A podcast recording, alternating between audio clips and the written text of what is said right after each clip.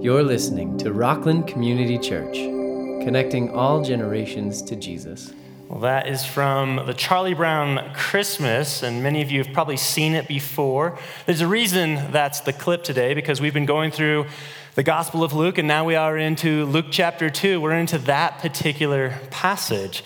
One of the really neat things about that scene, which anyone here who is into Charlie Brown already knows this, Linus, the little boy who's holding the blanket, who's reciting Luke chapter 2 there, he drops the blanket. And that's important because he never drops his blanket. He always has his safety blanket with him.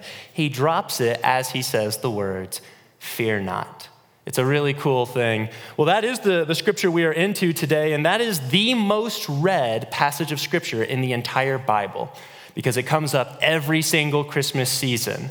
Every single Christmas season, you'll hear that passage over and over again. And if you've been a Christian in the church, you've probably heard it so many times you've memorized it without even trying to memorize it. It's the most commonly read passage of Scripture. That's the passage that we are into today.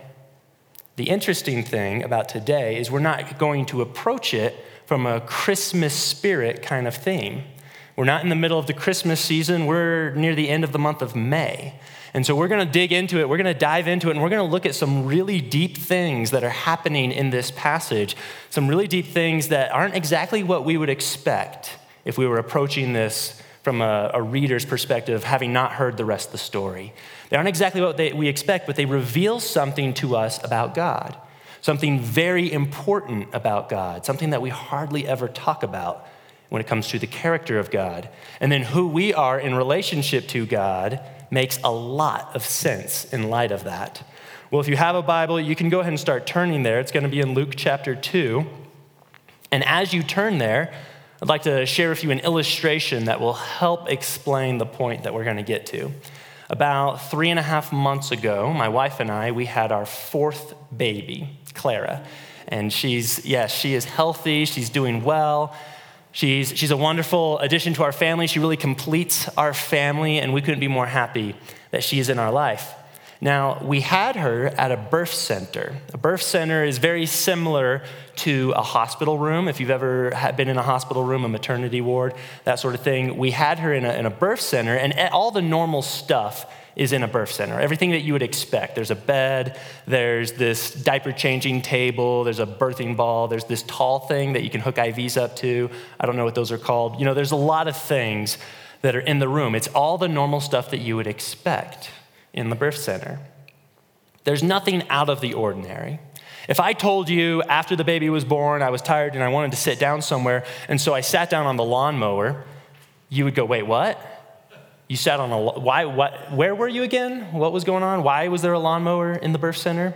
That would stand out to you as a very strange thing. There are a bunch of details in the story that we're going to look at today that should stand out to us in the same way. That we should go, wait, what? Why? Why is that there? Well, let's go ahead and take a look. It's from Luke chapter 2. Luke is recording the history of actual events here. And he says in Luke chapter 2, verse 1 In those days, a decree went out from Caesar Augustus that all the world should be registered.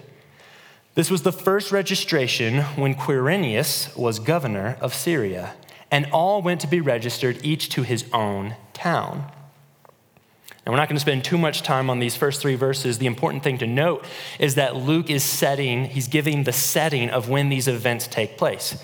They're real events, it's nonfiction, this is actual history, and it took place in a specific year that his audience would have understood. The first registration under Caesar Augustus during the, the governorship of Quirinius, governor of Syria. His audience would have heard that and be like, oh, yeah, I, I know what year that is. Unfortunately, to, it, to us today, about 2,000 years removed, we don't know exactly what year that is. And there's a lot of debate between theologians and scholars and all that. And that's, that's not going to be the point of today to try and figure out was it 4 AD or 6 BC or when exactly, what year Jesus was born. What is important is that Luke is making the details clear to his audience. This is real history. These events really took place. And within historical narrative, because that's what this is, there are characters. And so now he's going to introduce the characters of this historical narrative. In verse 4, it says, And Joseph also went up from Galilee, from the town of Nazareth to Judea, to the city of David, which is called Bethlehem because he was of the house and lineage of David, to be registered with Mary, his betrothed, who was with child. And while they were there, the time came for her to give birth. And she gave birth to her firstborn son and wrapped him in swaddling clothes and laid him in a manger because there was no place for them in the inn. We already know about Mary and Joseph from chapter one. All right, they, those characters have already been told to us. We know that Mary is going to give birth to the Messiah. The angel Gabriel has told her that. And so here they are. They come on the scene. They have to go to Bethlehem, the city of David, because Joseph is of the line of David. And there are a lot of things that we don't know about the events around them getting to Bethlehem, about how long were they in Bethlehem before the baby came. It doesn't actually tell us that they showed up the night that Mary was going to have her baby and the inn was full. We, we don't know that detail. It just says the time came for her to give birth. So they're in Bethlehem, they're there for a little while. And then the most important thing in this entire passage happens, but it's not the climax of the narrative. It's interesting. The most important thing is that the baby is born. The baby was born, the firstborn son was born and wrapped in swaddling clothes and laid in a manger. He was wrapped in swaddling clothes. That's a very normal thing to put a baby in, even in ancient biblical times. That's exactly what they would wrap a baby in. We do that today because that's, that's the best way to clothe a newborn baby. If it ain't broke, don't fix it. And, and even back in ancient times to today, that's, that's what we do. And so he's wearing normal clothes, but then he is in a not normal location. He's lying on top of something not normal. He is in a manger. A manger is essentially a trough, something that was used to feed animals.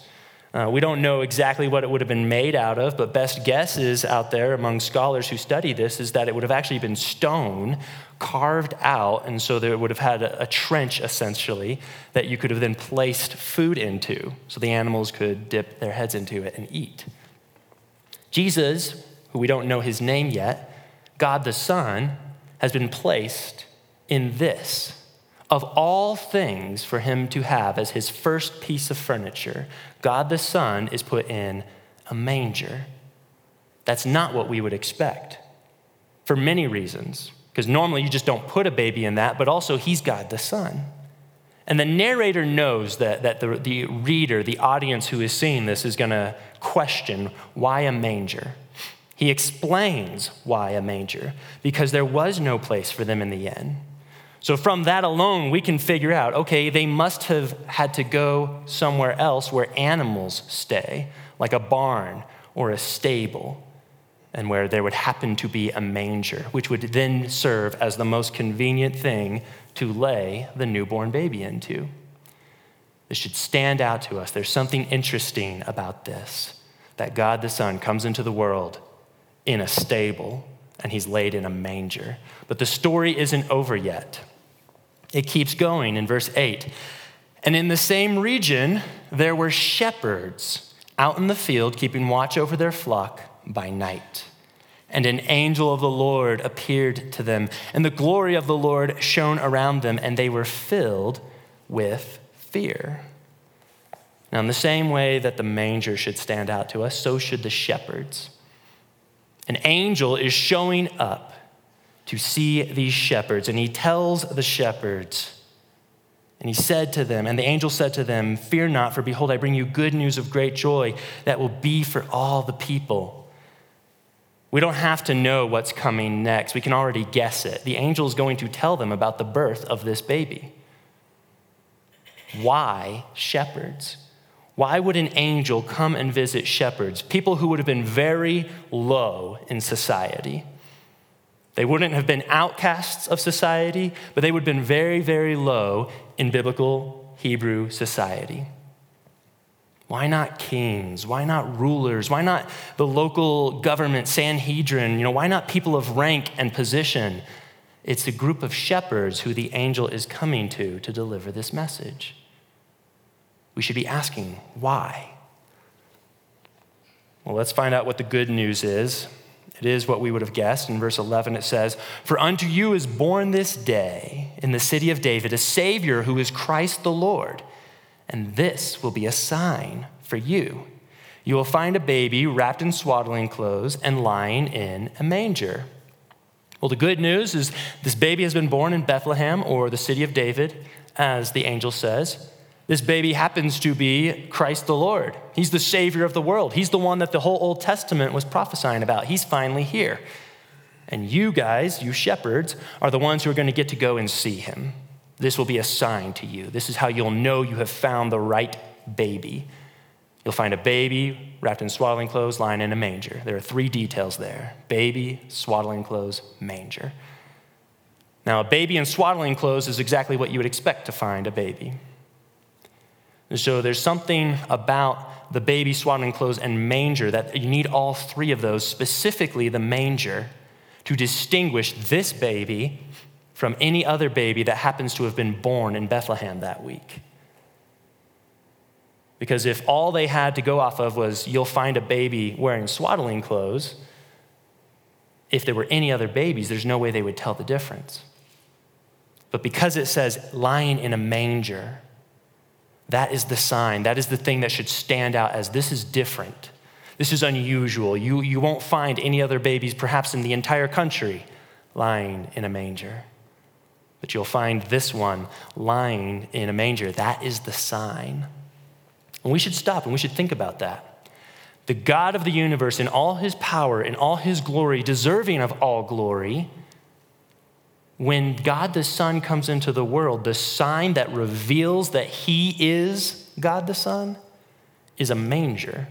It's not some big, shiny, powerful angel who goes and stands on top of the manger scene. Unlike just about every depiction of manger scenes that you've ever seen where there's an angel on top, that's not actually part of the story, unfortunately. That would have been a really cool sign. That would have been a fitting sign. He's God. An angel should stand on top of the stable and say, Look, this is the Messiah, this is the one. But no, instead, it's, it's this inanimate object that's used to feed animals. That is the sign that this is the Messiah. Well, the story's not over yet. There's a lot more coming. In fact, we're about to see the climax in verse 13 and 14. It says, And suddenly, there was with the angel a multitude of the heavenly host praising God and saying, Glory to God in the highest, and on earth, peace among those with whom he is pleased.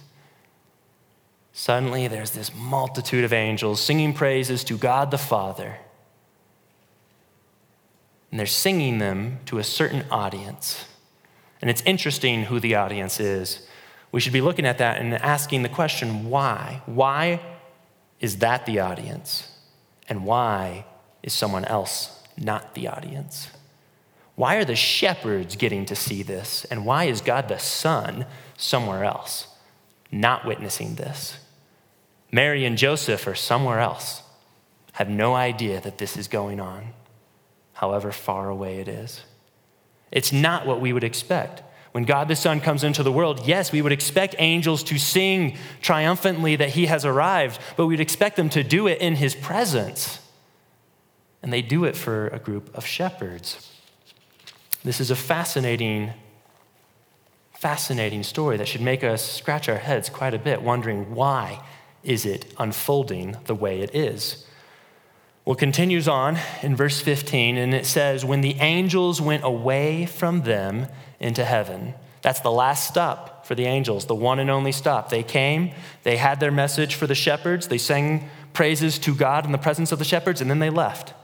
They don't then go on and visit all the kings in the region or anything like that. It was just for the shepherds. When the angels went away from them into heaven, the shepherds said to one another, Let us go over to Bethlehem and see this thing that has happened, which the Lord has made known to us. And they went with haste and found Mary and Joseph and the baby lying in a manger. Every time the baby gets mentioned, notice what gets mentioned with him the manger. They find the baby lying in the manger. They do exactly what you would expect them to do. The angels told them, you know, the Savior of the world is here. They go to find him. And they do find him. They find him exactly in the way the angel told them that they would find him. And so significant is that detail that they find him in a manger that we then get the next two verses. 17 says, And when they saw it, they made known the saying that had been told them concerning this child. And all who heard it wondered at what the shepherds told them. When they saw it, that tiny little word, it's modifying something. It's modifying an inanimate object, not a baby. You don't have to be an expert in the English language to understand that. It's describing the manger. When they saw the manger, that is when they then explained to everyone, We have found the Messiah. We found the Savior. This is the one that the angels told us about. This is Christ the Lord. And everyone else who's there, which we don't know who these other people are, we don't have any details about them other than the fact that they are the others who are there. They're all in wonder at these revelations that are being presented by the shepherds. You could say they're, they're shocked, they're amazed. They've never heard anything like this. Angels told you that you would find a baby in a manger. Well, that, that is strange, but yeah, there he is. And he's the Messiah, he's the Christ. They're all in awe and wonder. This is all brand new news to all of these people that we're, we're seeing interact in this scene, except for two individuals, and one of them who's we're actually going to get a little insight into what's going on with, and that's Mary in verse 19. It says, But Mary treasured up all these things, pondering them in her heart. Now, if you're like me, every time you read this story, you can't help but stop on that verse and wonder, like, what, what exactly does that mean? I'll tell you what I think it means. As a parent, I think I, have a bit more understanding of this verse than I, I did before I was a parent. You know, uh, as parents, when someone comes up to you and they tell you, or they've told you something about your kid that you know to be true, something good, like your kid is so smart, your kid is so strong or athletic or so kind, so sweet, so loving. You know, that you, they tell you something like that about your kid, or maybe you've heard something like that. And you, as a parent, you know, you know they're right. You're like, yeah, I, I know that. Most people haven't noticed, but I know that. You don't respond with, I already know that. Why are you telling me? You respond with, well, thanks. Yeah, I, that's true. They are like that. And you treasure that. And you ponder at. And you, all you want to do is go home and share that with someone else. I heard this about our son, our daughter. Mary, uniquely, is one of very few people who knows that the baby she just gave birth to, however many hours ago, is Christ the Lord. She knows that about him. She was told that about him before he was even conceived by the angel Gabriel. She knows that. And how good it must feel for a group of shepherds to come in the room regardless of their position or status in society, for them to come in the room and say, That's Christ the Lord. We know because he's lying in that manger. She treasures that, she ponders it. Well, you would think that the scene would end focusing perhaps on Mary or maybe Joseph. You know, it'd be neat to hear what's going on in his mind in this moment. Or even just telling us some things about the baby. Have you noticed we, we don't have his name yet? We're not going to know his name until verse 21, eight days later, when he's circumcised and named Jesus. We don't know how much he weighs. We don't know how long he is, how many inches long. We don't know his hair color, his eye color. We don't know if mommy and baby are healthy. All the things in modern society that we expect to hear about a baby, right? We don't know much at all about him, other than the fact that he is wearing normal baby clothes and lying in a not normal place for a baby to lie. We know a lot about what he's going to be.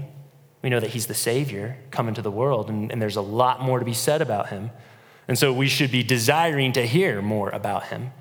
But so far, we really know very little about him. We know more about the shepherds. We've seen more of the shepherds. The shepherds have spoken a lot more than the baby has in this scene, which stands to reason. And the scene ends drawing our attention back to the shepherds. And the shepherds returned, glorifying and praising God for all they had heard and seen as it had been told them. The final thing that happened that day that is recorded in the Bible is the shepherds going back to where they came from, glorifying and praising God for everything that has been shown to them, just as it had been told them. The fact that they've come in contact with the Messiah inspires them to go now and praise and glorify God. This is the good news for all the people. They're the only ones in the story who get told that by the angel. And now they're going to go out and deliver that. So, as we look at this story, we should be asking the question why? Why is it this way? Why does God the Son come into the world in a manger, in a stable? Why is the audience that gets to come and, and be the, the, the group of people who are there for his birth? Why is it shepherds? Why do angels not sing to him? Why? Why are all these things happening? And I'll tell you the reason. Because this is the first humiliation of Christ. There are three humiliations of Christ in Christian conversation. I'm not coming up with this. This is something that, that Christians talk about. There are three humiliations of Christ, and this is the first one that He, God the Son, perfect, all powerful, sovereign, would come into the world and become His creation. He would take on human flesh, become person, become a human person, that is. Still fully God, mind you, but limited, limited even as a baby. And so when we see details like a manger or shepherds being the audience, those are actually very pale reflections of the measure of humility that this God must have in order to come into the world and become part of his creation. They highlight that for us the reality that there is an attribute to our God that we don't talk about very often called humbleness. Well, that's the first humiliation of Christ. The second humiliation of Christ, you can probably guess if you haven't heard of this before, and that's his death on the cross. The fact that God the Son would die at the hands of his creation when he has the power to prevent it, when he has the power to do whatever he wants with his creation, he would die at the hands of his creation. He would put himself in the position to die at the hands of his creation. And yet, that doesn't go all of a sudden outside of the character of God. It's a pattern that's already been set when he first came into the world as a helpless baby. And then he allows himself to be helpless in the hands of his creation and put to death on the cross. If you look at any of the four gospel accounts of Jesus Christ on the cross, of those scenes, you will notice that they spend, all four narrators spend more time focusing on how he is humiliated than on how he is put through pain. It's an interesting thing. And so, those are the first two humiliations of Christ the birth and then the death. So, what would be the third humiliation of Christ? If you haven't heard of this, you might wonder. Well, after Christ was killed, after he was crucified, he was buried, and after that, he rose from the grave. He then ascended into heaven. And when he ascended into heaven, he left the earth in a physical sense, and he left it to then be represented by his disciples by the church, by us even today. Over the last 2,000 years, God the Son, Jesus Christ, has been represented by imperfect people. A perfect God has been represented by imperfect people, and we've done so imperfectly. Now, this is not an attack on the church in any way. Thank God that He has the humility to be represented imperfectly by imperfect people. Otherwise, none of us would be a part of the body of Christ. It's an amazing attribute of God. It's an amazing part of the character of God. And if it weren't there, then none of us would be a part of the body of Christ. It's an amazing thing that we can miss so easily when we focus on, you know, the fact that he's come into the world to save the world and the goodness of that. But there's so much more going on in this story. There's so much more going on throughout all the pages of Scripture revealing to us about God. And that's why the shepherds in the story get so much time, they get so much attention. How well could we relate to mother of Jesus, the mother of God, Mary? How well could we relate to the angels? How well could we relate to Joseph? Probably not. But who can we relate to in this story? the shepherds who were brought into contact with God the Son, who actually experience him firsthand, who then, inspired by experiencing him, go and glorify him and praise him and bear witness to the news which is for all the people. The good news. Imperfect shepherds, lowly shepherds. Sounds a lot like us today. And we get to be the witnesses of Jesus Christ even today. Well, 2,000 years ago, roughly, before Christ would go to the cross, before he would be betrayed, with his disciples in the upper room observing the Passover feast, Jesus Christ took his disciples aside and he taught them to observe the Lord's Supper every time they gather together. And as Christians, we do that today, and we remember, just as Christ said of the bread as he broke it, This is my body given for you. Take this in remembrance of me. And as he said of the cup filled with wine, This is the blood of the new covenant, poured out for the forgiveness of sins. Take this in remembrance of me. Although we might be imperfect representatives of Jesus Christ, we are still of his body. And thank God that we get to represent him, even still.